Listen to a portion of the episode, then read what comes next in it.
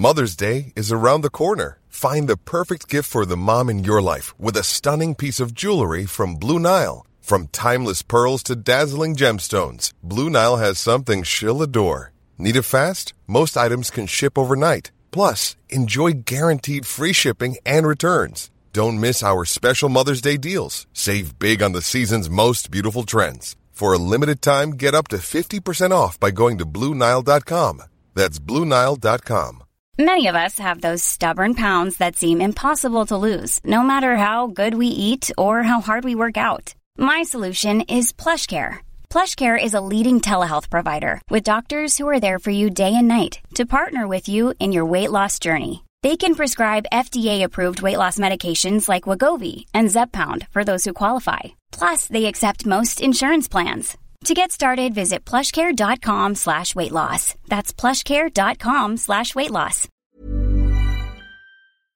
Hi everyone. Before we start our US Open Day 2 podcast, we'd just like to send our best wishes to Carla Suarez Navarro, the former world number 6 who's revealed today that she's been diagnosed with Hodgkin's lymphoma. Carla had been hoping to play the US Open, this her final year as a tennis professional, but she's been forced to withdraw from it after feeling unwell. She said on her social media channels that she underwent some tests to try to find out what was wrong. The condition has been detected early, she said, but she will now undergo a six month course of chemotherapy. All of us at the Tennis Podcast will keep Carla in our thoughts over the next few months, and we wish her a full recovery as soon as possible. Hi, this is Marion Bartoli. I'm Mats Wilander. This is Mary Carillo. I'm Stan Wawrinka. I'm Leighton Hewitt. I'm Andy Murray. This is Yannick Noah, and you're listening to the Tennis Podcast.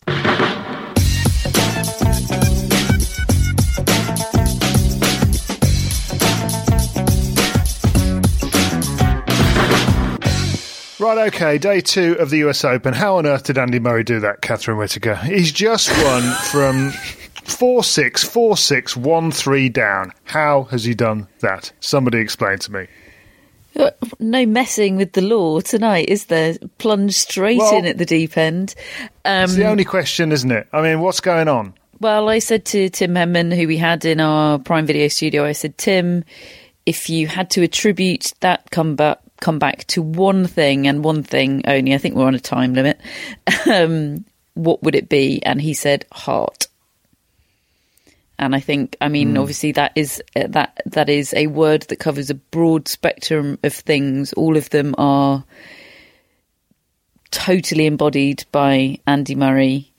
Um, persistence, tenacity, doggedness, stubbornness, but absolute heart um, is what got him through a very bizarre tennis match today. I mean, I'm sure in the annals of time, we won't remember the weirdness of, of the match. That'll sort of all fade away, and we'll, mem- we'll remember the scoreline and the emotion and whatever ends up coming in the aftermath. But it was um, it was a rocky ride of a tennis match for a, for a long time there. Mm. Someone on Twitter said that there was once a racehorse who died and when they cut the racehorse open, they realized he had a heart that was bigger than any other racehorse in history. And that feels like the kind of thing that might happen with Andy Murray one day. Um, that, that's a very morbid take on, um, on a very joyous occasion for Andy Murray. But it is one of those things, isn't it? Because we think of Murray as so relatable and yet, on, on, a, on, an occasion like this, we I genuinely have no idea how he does something like that. It's it's thrilling to watch, but I can't explain it. He operates on a different level of guts and def- and defiance and resilience to what I'm capable of even imagining in the uh, y- you say that's a bit morbid, but in the on-court interview immediately after the match, the first question was, "Andy, we we buried you at the Australian Open last year, and yet here you are." it was just an unfortunate sort of on the spot accidental turn of phrase, which unfortunately most, uh, well, or maybe fortunately, uh, a lot of Andy's face was obscured by a mask. But I would quite like to have seen his full facial reaction to the declaration that yeah. he had been buried by the tennis community. Well, hopefully, hopefully we're looking at about fifty years down the road, uh, sixty years, something like that, for Andy Murray to uh, to have this uh, this forensic right, analysis of his frame on size. it, David. Let's let's get out of this cul-de-sac. Yeah, let's do that. Uh, I'll tell you what, I think we should have a, just a bit of history in order so that we know exactly where we are with this Andy Murray story. This is a man that sh- was supposed to retire 20 months ago, and he didn't. He went and had a, a, a hip surgery, and he went and had a new metal hip.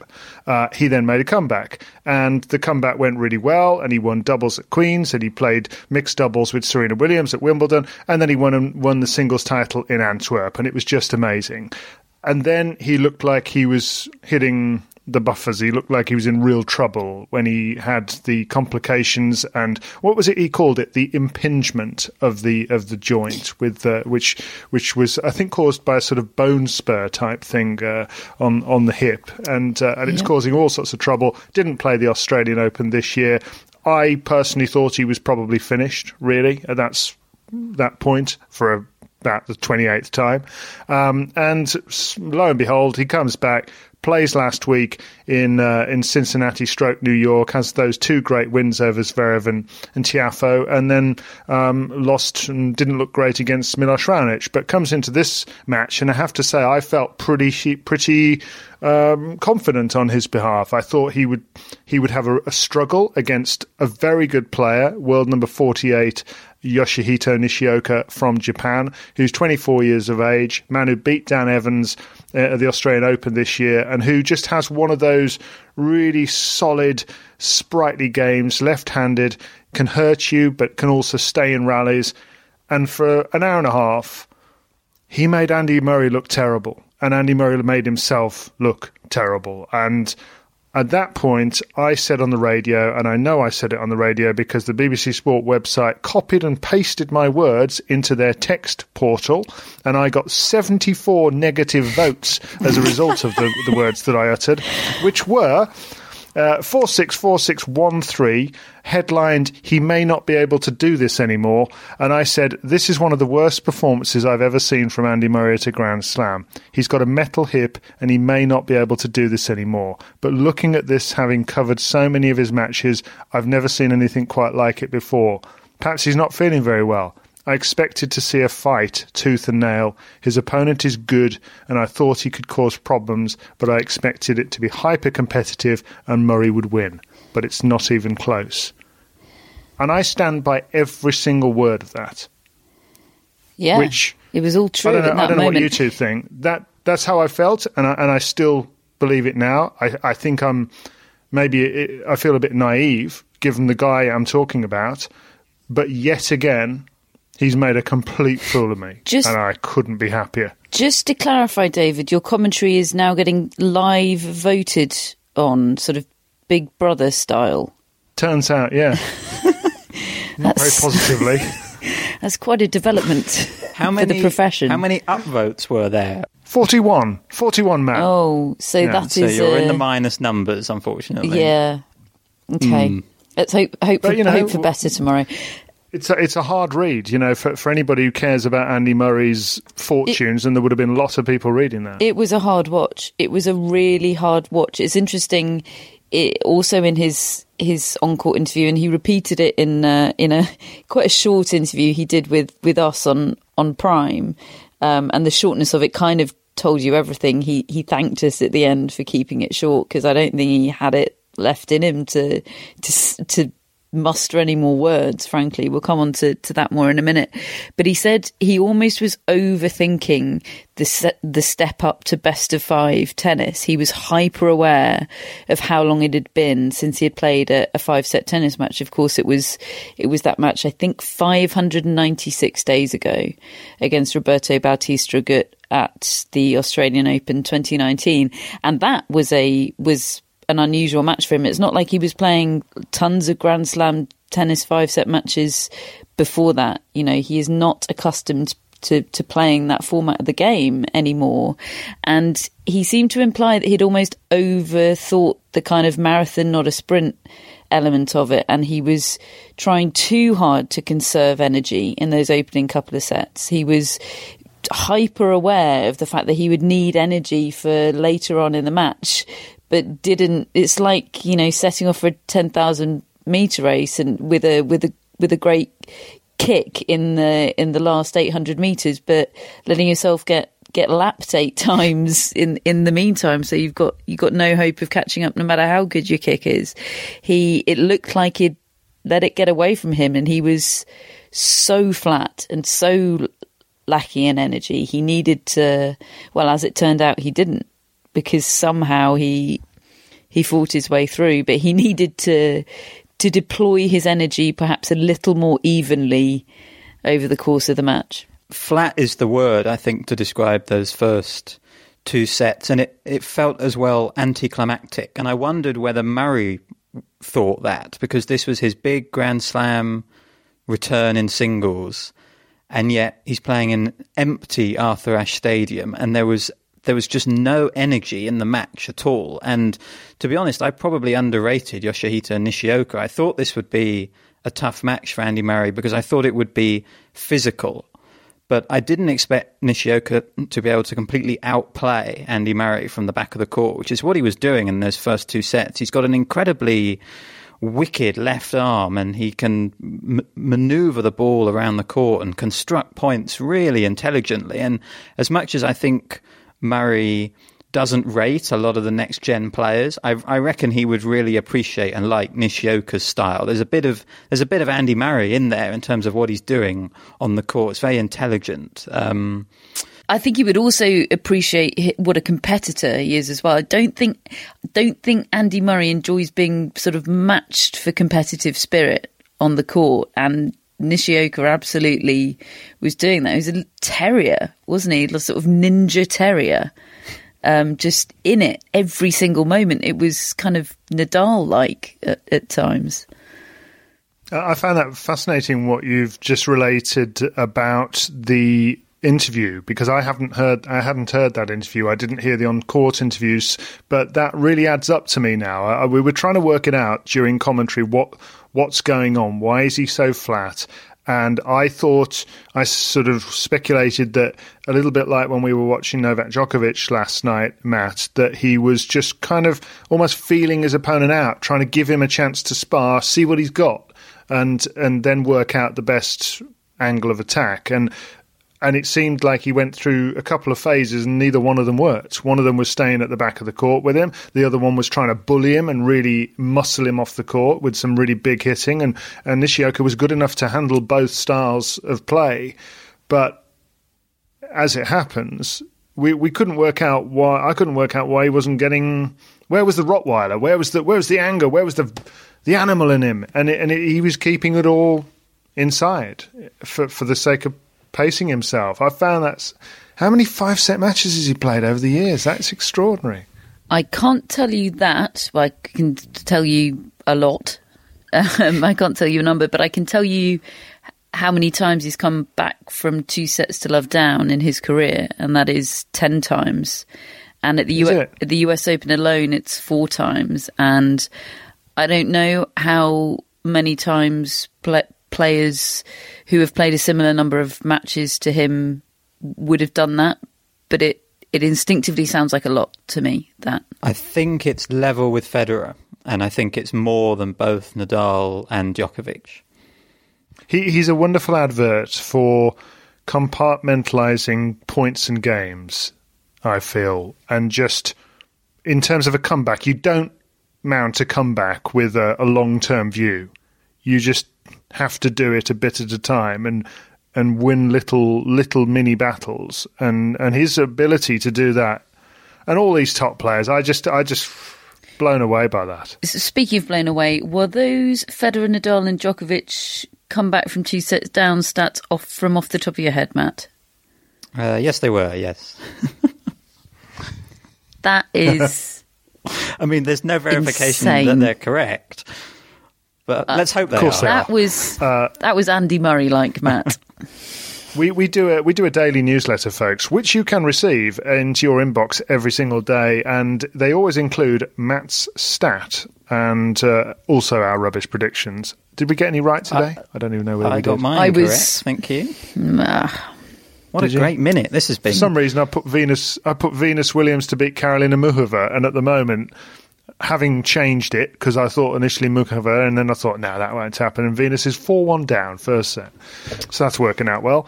Um, what, what about you, Catherine? What did you go for today? I went for Jannik Sinner to beat Karen Khachanov, and it was almost a a prediction of absolute triumph. you mean you got it wrong? that match Okay. was hilarious. Jannik Sinner was two sets to love up, and then seemed to develop a, a back injury just to taunt me, and then and then and then lost two sets very very quickly, and then sort of his back seemed to heal itself, and I was all excited again, and it went to a. No, no, Matt Shaky said. I'm interpreting this from live scores, Matt. Yes. Well, I mean, he had a full body malfunction. The man could not move, and yet he somehow managed to get into a fifth set tiebreak again against Khachanov. So he still couldn't move in the fifth He set when he took it to a And tiebreak. Khachanov kept hitting it straight to him. I was I was screaming at the screen, "Why are you hitting it to him?" And yet he just couldn't. It was like a magnet. The ball was just going straight to wherever Jannik Sinner was, and Sinner literally was C ball. Smack ball. He was he was he had no intention of being involved in any rallies whatsoever. He was hobbling around. He got a time violation because he physically couldn't get to the baseline in time to serve because he was in too much pain at one point in the fifth set.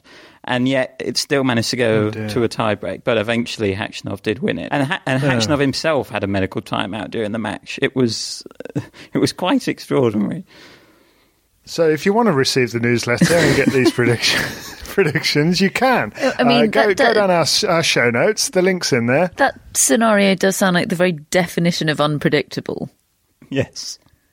Yeah. all in right. my defence. Uh, yeah. So anyway, Matt, Matt Stat today was relaying the detail of the 58 breakpoint record of Cameron Norrie yesterday in the U.S. Open history, and and you actually unearthed the all-time record at Grand Slams, didn't you? Which was 59 breakpoints in a match. So one more. Where was that again, Matt? That was the 2011 French Open, the very the very unmemorable match between Javier Marti and Albert Ramos Vinolas, but there were 59 break points in it, apparently. to be fair, I- I'm not sure anyone that's not Cameron Norrie or Diego Schwartzman fans will necessarily ever consider yesterday's match memorable either. Well, Cameron Norrie was the most uh, upset about creating that record of everybody. It sounded he didn't sound impressed with that at all. Um, While we're on stats and Cameron Norrie and Andy Murray, we should probably give the one that has been doing the rounds today. I know you were saying it a lot on Amazon Prime, Catherine, that that's four British men into the second round of the US Open for the first time since, when was it, 1974? 1974, yes. Catherine, that is a belter. Absolutely. Oh, it's Wow. not a Where Catherine that? Whitaker original. Uh, Max. Just, just claim it. I didn't know. Max, know. our stats guy, came up with it. Whether it was a Max original, I don't know. It, as I say, it was doing the rounds. But yeah, I'll claim it. Great. I, I have to say, when uh, when Dan Evans managed to get his win today, and Judy Murray was sat next to me, I did, I did, I did just twig that you'd said that earlier on in the day on, on Prime. I didn't actually name check you or, or Prime. In fact, I just sort of said, "Oh, by the way, Judy, that's the first time four British men are into the second round of the US Open since the seventies." And she goes, "Oh, that's good." So I got all the credit. Well, I, I quoted you without crediting you as well on air. Um, what do you mean? Well, I heard you say on Five Live, this is a loving, isn't it? Us just sort of enjoying one another's work. Um, I heard you say on Five Live that um, the scoreline up until the fourth set was an exact mirror of Andy Murray's last Grand Slam match against Roberto Bautista Agut at the Australian And Open. I got that from Matt Roberts. Oh, right. So, okay. It's all come From- full circle. Lovely. Yeah, from Tennis Podcast Twitter, I got that from. So Right. there we are. You didn't credit Uh, him you- either. Nobody's crediting anyone. It's an you can also follow Tennis. Podcast Twitter. Uh, oh, hold on a minute. Let's just go back a bit. Who's Andy Murray playing now? Felix Auger Aliassime of Next Gen fame. And he had an epic. There was a moment where it looked like we might be getting Thiago Monteiro versus Nishioka, rather than Andy Murray versus Felix Auger-Aliassime, but we have got that match. Doesn't have quite the same ring to it. Yeah. Um, so we- what's we- going to happen in that? Well, we were only we were only allowed to. Well, I say allowed. We, we were asked only to to put two questions to Andy Murray in our interview with him, and of course, when we were told that, we sort of bristled a bit and rolled our eyes. And then Andy Murray sat down, and we thought, okay, it seems only kind that, that we should keep this Yeah. relatively short. Um, Feel bad about asking him one. anything at all. Yeah, um, and he was. Look, I don't. I don't know for sure that he'd been been crying, and and if he had, then I'm I'm quite sure that fatigue was a massive factor in that. But there was, it was definitely his voice was raspy, and there was a lot of lot of emotion. It was thick with emotion.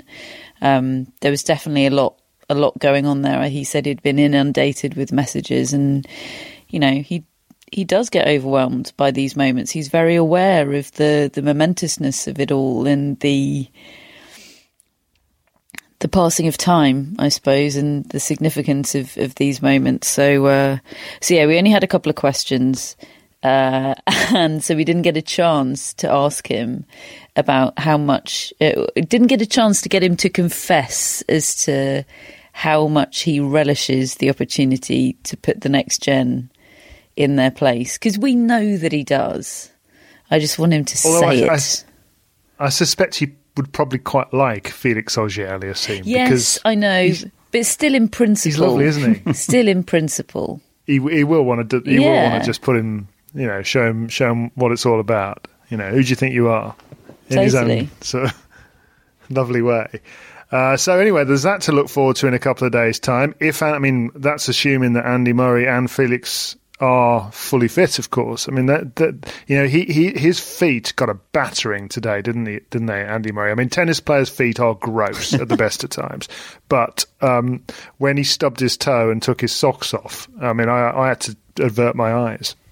Yeah, which was quite difficult because Spidercam were trying to give you the most intrusive and revolting close up of it for a really prolonged period of time. It was horrendous. I was quite encouraged by what Murray said in his uh, press conference, which was that obviously the comparison came up to that Bautista Agut match that we've mentioned at the 2019 Australian Open. And he said after that match that it was actually a relief that he didn't win because there was no way he would have been able to take the court in two days' time because he was just in so much pain and his hip was thronging. And he sort of did a comparison to how he how he thinks he's going to feel sort of now compared to how he was feeling then. And he said the difference is night and day and he's so sure Wow. he's feeling much better now and he thinks he's going to get a good night's sleep whereas he wasn't even able to sleep you know 18 months ago because he was in so much pain and i mean you know he's been so used to being on a tennis court and physically hurting over the last three years. Whenever he stepped on court, he's he's been in pain, and he's now in a position where not only is his general quality of life better, but he's on a tennis court and not being in too much pain either. I mean, there's obviously the usual aches and pains, but it's nothing that it's nothing that I don't think he can put up with and, and kind of deal with. And it's it's such a massive transformation. Mm. That's really encouraging, and, and long may it continue. Um, yeah, it, it- my mind always goes back to that image you described, Catherine, when you were interviewing him back at that Australian Open when he couldn't get on the stool properly in order to be interviewed by you. And I think that that just sums it up to a T, just how what a bad state he was in. Well, thankfully, seems he's in a better way now, and he could meet Dan Evans in the third round. Evans today beat a player whose name I am really struggling with, and I'm trying really hard to to say it correctly. And we, we I played it over and over on the ATP website, the, the sound file that they give you, and I still can't say, say it. Um, do you know how to say it, Matt?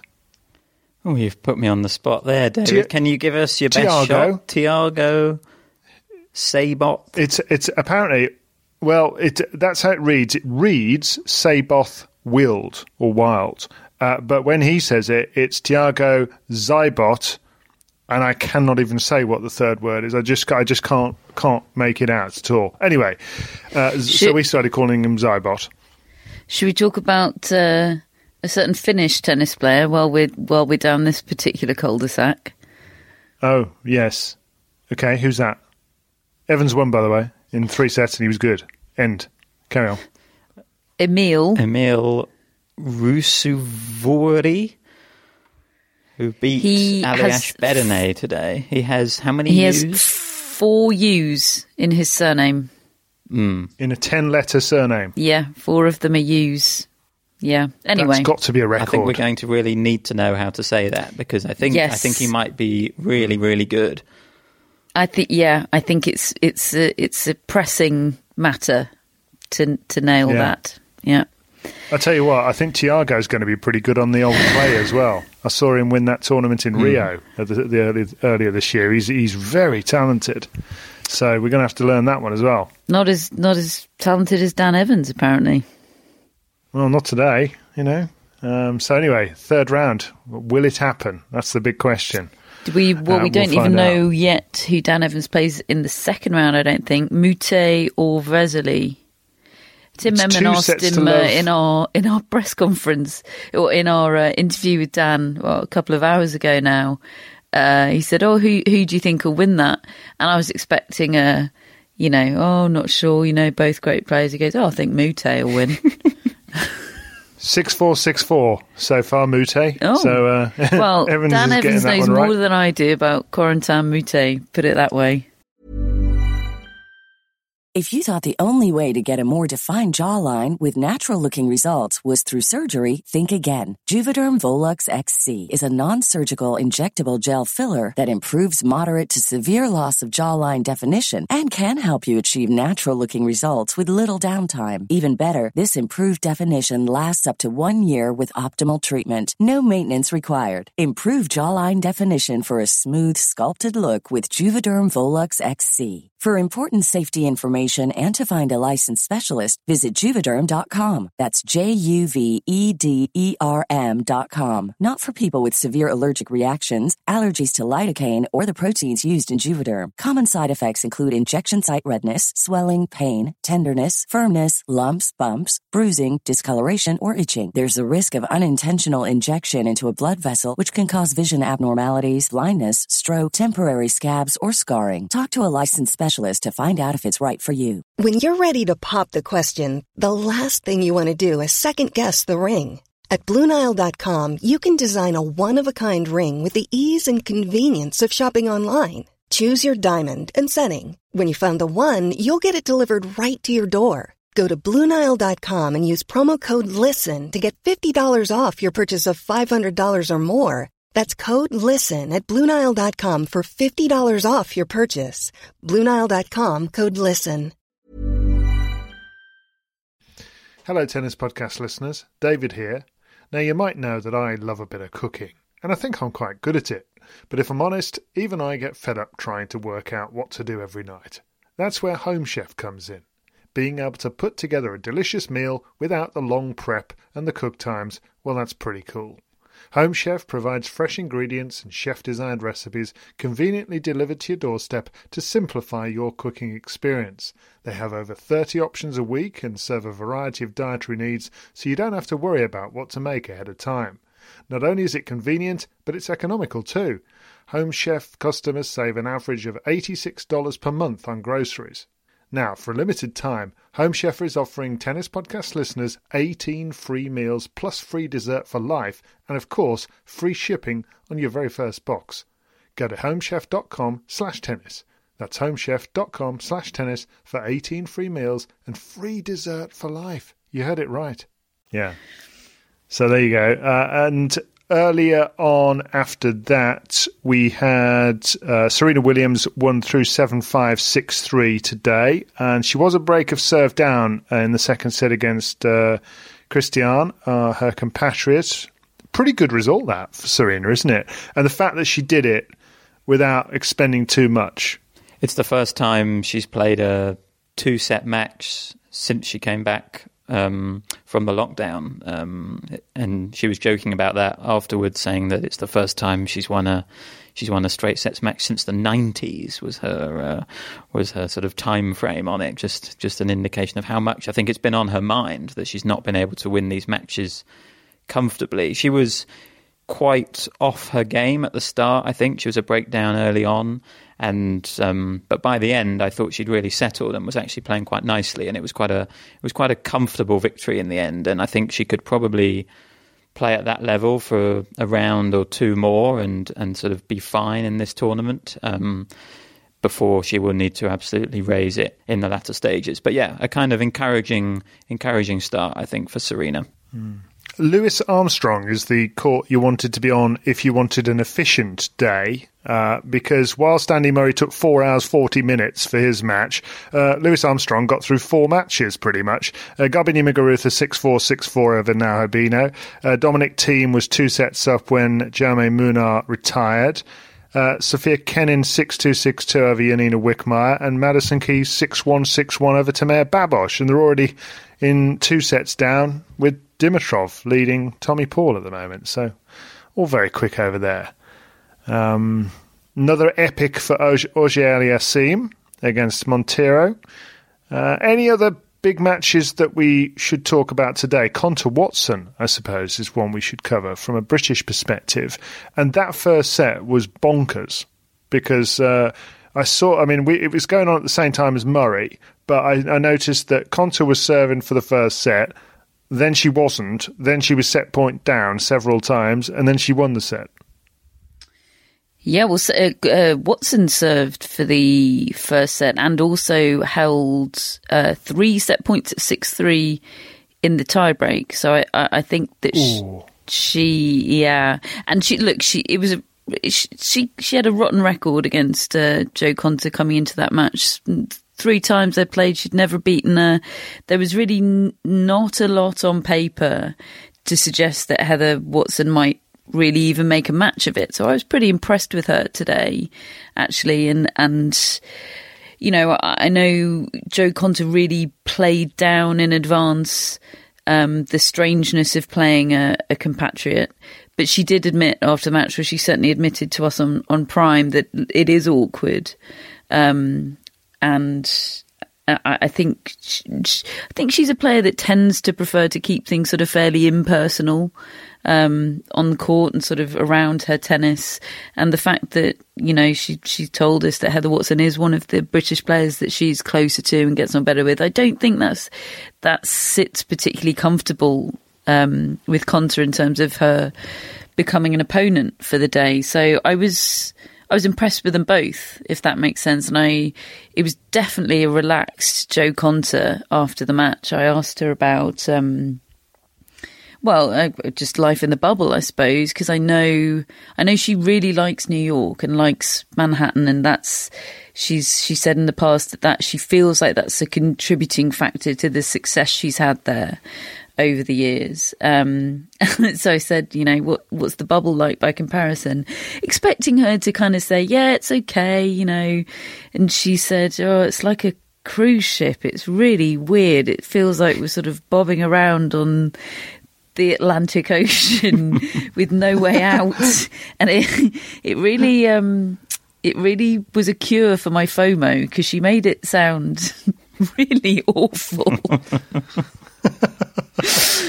um, so yeah, it was quite quite amusing, really, and uh, nice to see her in in that kind of mood, I suppose. Yeah, it was a really nice interview. There, I often think when when you can hear Jo Konta speak, it can be occasionally a little bit like reading corporate management speak, where you understand all the words, but you don't necessarily f- feel like you've come away really understanding what she's always talking about. She, you know, she talks about processes a lot, and I just think it's quite difficult to understand if you're not in her inner circle and kind of understanding how her mind works. Um, but she was really open in that interview with you, and and, and just incredibly, just seeming quite relaxed. And um, she's one of those players, Konta, who, when I was making my you know my quarterfinal predictions for this tournament, she was one of the most confident picks I had. That I was I was quite sure that she was going to do well in this tournament, and I think that's because she had such a good showing in in the Western Southern Open. All her past Grand Slam good runs have come off the back of some excellent form just beforehand when when she did well at the French Open, she'd played well at Rome and Wimbledon, she'd played well at Eastbourne and Nottingham. And I think she's such a momentum player and she's got that momentum at the moment. And it doesn't feel like she's going to let go of it. I, am confident whenever she steps on the court that she's going to play well, and I think that's I think that's reflected in how she's talking and sounding, and yeah, I think um, I think there's a real opportunity for her this this fortnight. She's got Sorana Cirstea next, which is uh, which is not a bad draw. I don't think is a good player from Romania. She beat Christina McHale, but I think if Konta's on, she w- she wins that match. The the woman that would concern me, looking at the way things are going. I mean, Venus Williams is always a, a very good player. We know that she's one of the greats, really, but she's a set down to this Karolina Muchova, who I could imagine causing Konta trouble. The sort of player she looks like. Yeah, I think once Karolina Muchova grows in confidence and self belief, she's going to be uh, a force. Um, I put her in my end of year top ten at the start of start of the year, which is pu- punchy. I, I recognise that's punchy. Um, I've been let off the hook by the fact that there's not really going to be an end of year top 10, uh, which I'm somewhat relieved by because I'm not sure oh, Karolina is quite ready to uh, deliver on uh, on the promise that I've bestowed upon her. But I do think she's the real deal, and she's got she's got big weapons. She's got variety. She's she's got the brain. I think if she could just yeah, sort of get over, a, get a couple of, have a couple of moments, have a couple of really big wins, get on a, a, run or two to to give her the belief and the confidence and make her feel like she belongs. I do think Muchova is is the real deal. Q lost to Venus Williams. well, you'll all know the results, no doubt, by the time you're listening to this. Uh, but there we are. Uh, that gives you the most up to date that we have things uh, just at the moment. Anything that needs tying up uh, from tonight's play will come to you with tomorrow. In, and we were in that situation last night. Matt and I were keeping an eye on Naomi Osaka, and she ended up winning, but it was three sets. It was pretty tough for her against Misaki Doi, and but no real sign, Matt, from what I saw of the hamstring issue. She looked okay to me. I agree. When I was watching, I was quite encouraged by the way she was moving and looking. I was slightly more concerned by what she said afterwards, where she said that the leg wasn't feeling great and she's going to have to see how she feels in a couple of days' time. And normally, players are keen to play down any injuries. She was quite open about the fact that there is still a problem there. And um, I definitely think that's the biggest concern with Osaka because I think she's playing really, really good tennis. Um, Misaki Doi pushed her yesterday and, and played well herself, but Osaka Osaka raised her game in the important moments when she needed to, and she's got these she's got these gears that she can go into. And for me, she's one of the most satisfying players to watch when she's hitting the ball as she is at the moment, which is so cleanly. It's such a, such a satisfying feeling to watch her strike a tennis ball, and I, I really, really hope that her leg is not going to um, to hinder her this tournament. But I am I am a little concerned still. Yeah, I mean, you you you do hope she doesn't have a leg hindering her in this tournament because you two both think she's going to win the tournament, and that's what you've said in your predictions. So she, you know, yeah, injury injury here. has not been my friend predictions wise so far. But for you know completely impossible to predict injuries, I'd be I'd be riding high ish sort of. I always big up my injuries. It's a good idea, you know just gets you out of trouble. Um, did you know, by the way, that there's going to be a Scandinavian derby in the second round between uh, Christian Ruud? Is that right? Casper. No, it's Casper Ruud. Casper. Christian's his dad. Yeah, Casper, Christian's his it's dad. It's not from, the from... 90s, David. Get over it. yeah, from back when I was around, when I was on the tour uh, as a communications manager, Christian Ruud was was a was a thing, and uh, and his son is now a thing, and yeah, the Scandinavian derby pits. Where's Casper Ruud from? Norway. Norway? Norway. Norway. Yeah, he's playing the Finnish starlet who was born who was born in 1999. I mean, God, sickening. Emil, how do we say it? This is we, we've we've been here before. Ruusavuri. No, I know. Rusavori. No, it's just it's just you know the fact that they're they're playing each other. I found quite interesting. This So is like the Europa League semi-final, isn't it? yeah. That was That's a what it is. that was a Danish Is it? I don't know. derby. That was um Wasn't it that was Man Ole U? Gunnar Solskjaer. That yeah, Ole Gunnar Solskjaer against Oh, managers. against yeah FC Copenhagen and their manager. Uh, Right. Dan- Denmark is both Danish. It was It's a a thing. very niche. Um, It was a thing. The tennis podcast listeners did not know they were getting that tonight, did they? Uh, but that's what they've got. Uh, right. Do you want to know what's happening tomorrow? Yep. Let's have a look. Okay, Arthur Ashe Stadium starts at 12 o'clock local time in New York, so 5 pm here in the UK. Petra Kvitova is in action first of all, sixth seed up against, is it Kateryna Kozlova or Kozlova uh, of Ukraine, 99 in the world. Then it's Novak Djokovic against Kyle Edmund. Yep. Do you want me? Do you want me to I say what I think is going to happen? I think Yeah. Djokovic is going to win. Well, out on Well, a limb there, Catherine Okay, Whitaker. well, you shouldn't have left a pregnant pause then. Moving on. Um, so, do, okay, do you think that Edmund is going to win a set? I don't. no. I think he maybe a tie break. I think he's going to win a set. Yeah, I think he's going to worry him in the first two sets for a, for a, a spell with Okay. his, with his hammer forehand. Yeah, Thor hand. right. Uh, so, so that's Novak Djokovic against Kyle Edmund, and then it's uh, our evening session is Naomi Osaka against Camila Giorgi. Imagine the balls in that. I like the Imagine sound the of that. state of the balls at the end of that. I'm here for that match. They're going to be knocking the living daylights out of it. We're going to we're going to be recording that this podcast tomorrow night whilst that's going on, and nobody's going to be taking any notice of the recording because we're just going to be watching that. Uh, so that's tomorrow night, and then Stefanos Tsitsipas against somebody I have to say I have never heard of, called Maxime Cressy, who's 168 in the Yes, world. and he's unexpectedly not French. oh, Yeah, he, he's born in Paris, but he lives in Los Angeles, and he's six feet seven inches tall.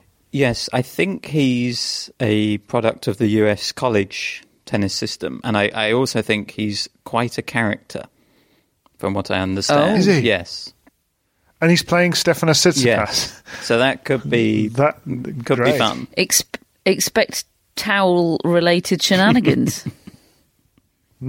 So can we record this at four in the morning tomorrow then, so, so we can get that one in as Uh, well? You He's, he's not that much of a character. No, have I said have I said his name right? I mean, if it's French Cressy. Well, he's not French.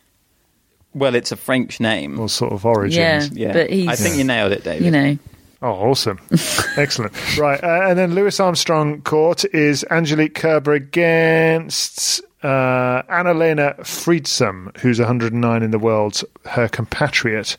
So Kerber, my pick for the final, is going to make her next stride towards that final berth. Uh, and then we have uh, Brandon Nakashima, who's 223 in the world, but up and coming, coached by, partially at least, by Pat Cash, and he's taken on uh, Alexander Zverev. Have you seen much of Nakashima at all? Nope. Have you seen anything of him? I don't. I, I think I've seen half a set. Mm. No, I think I've seen him on Instagram. Oh right, he can move. I think. Yeah, I, think, he's I think quick. he's one of those good movers with smooth ground strokes. Is my is what I have in Oh. my mind of him. Those are words that you'll Who- be hearing on Prime Video from my mouth tomorrow. Who uh, am I right in saying that Karolina Pliskova is playing tomorrow? Yes, she must yeah, be. she's she's next on because she, she, gave a she fantastic takes on Garcia. she gave a fantastic quote about Caroline Garcia. It was classic uh, Pliskova shade, where she was describing she was describing how good Garcia is, saying she's a dangerous player, likes these courts, and then and then she said, "But nothing unbeatable."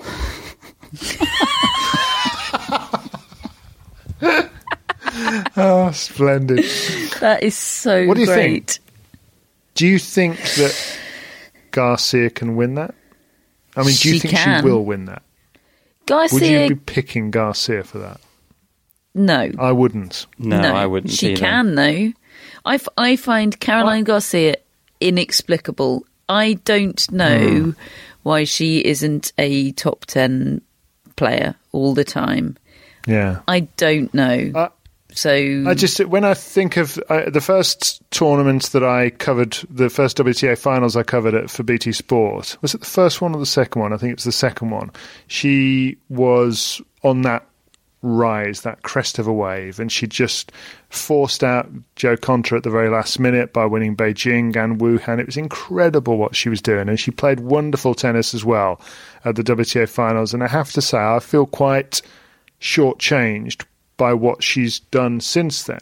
And I really, I, I, don't know her at all, but I like, I like the way she comes across, and I love watching her play tennis. And I agree, I think she should be doing more than she is. She shouldn't be unseeded. She's also mm. had the Andy Murray seal of approval, didn't she? Very, very early on in her mm. career. I think she was playing Sharapova at the French Open, and Murray, Murray tweeted, "This this girl is going to be world number one one day. Mark my words," or something like that. Um, she, she, He should join the tennis podcast. you've let Andy Murray right and in. David Law down, Caroline. yeah. Oh dear. Uh, Denis Shapovalov after that. So uh, nobody's going for Garcia then. No, you predicted Shapovalov would lose on day one, David. yeah, but So- Shap- but Alright, he's also got on. Shapovalov in the quarterfinals. He's doing some hedging. He loves some a hedge. hedging. Have I? Does David? Pretty sure you do. I did. I didn't even know that. Maybe I did it accidentally. Um, maybe it's heart ruling head because I, you know, I, I do like Denis, and he pulls off the old Agassi outfit quite well. Uh, he's playing the Korean player Soonwoo Kwon, who's 73 in the world. I don't think I've seen him play yet.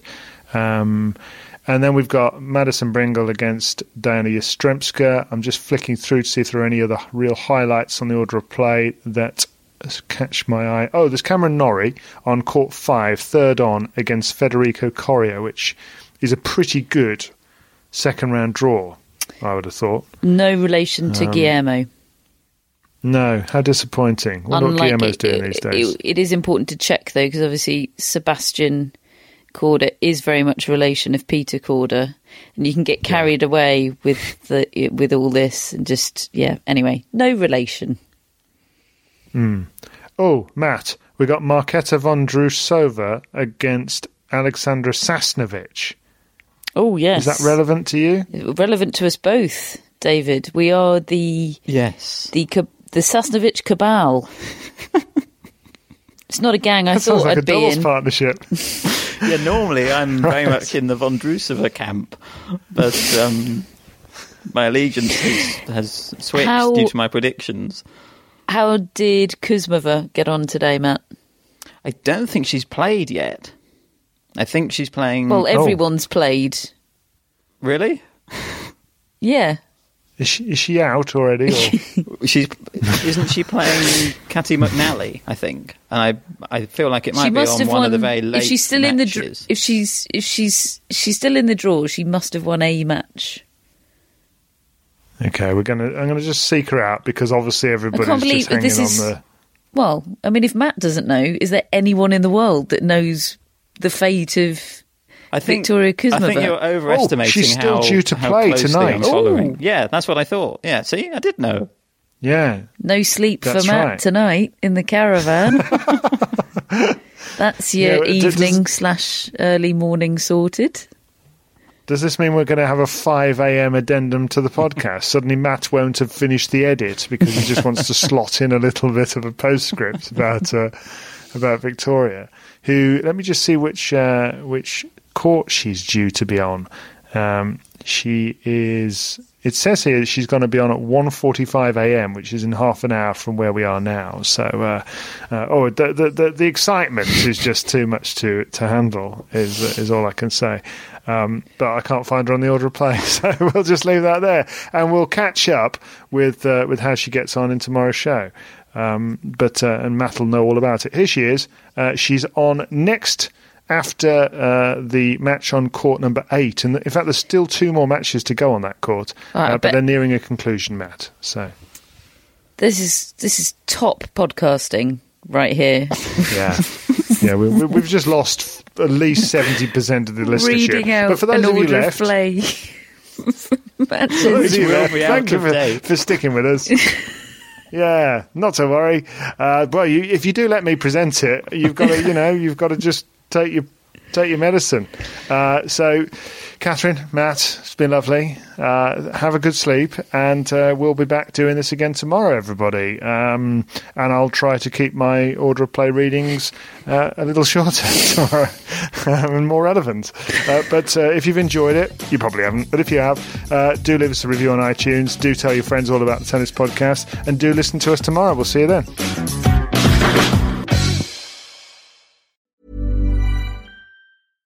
Want flexibility? Take yoga. Want flexibility with your health insurance? Check out United Healthcare Insurance Plans. Underwritten by Golden Rule Insurance Company, they offer flexible, budget friendly medical, dental, and vision coverage that may be right for you. More at uh1.com. Normally, being a little extra can be a bit much, but when it comes to healthcare, it pays to be extra and United Healthcare makes it easy with Health Protector Guard fixed indemnity insurance plans. Underwritten by Golden Rule Insurance Company, they supplement your primary plan, helping you manage out of pocket costs without the usual requirements and restrictions like deductibles and enrollment periods. So when it comes to covering your medical bills, you can feel good about being a little extra. Visit uh1.com to find the Health Protector Guard plan for you.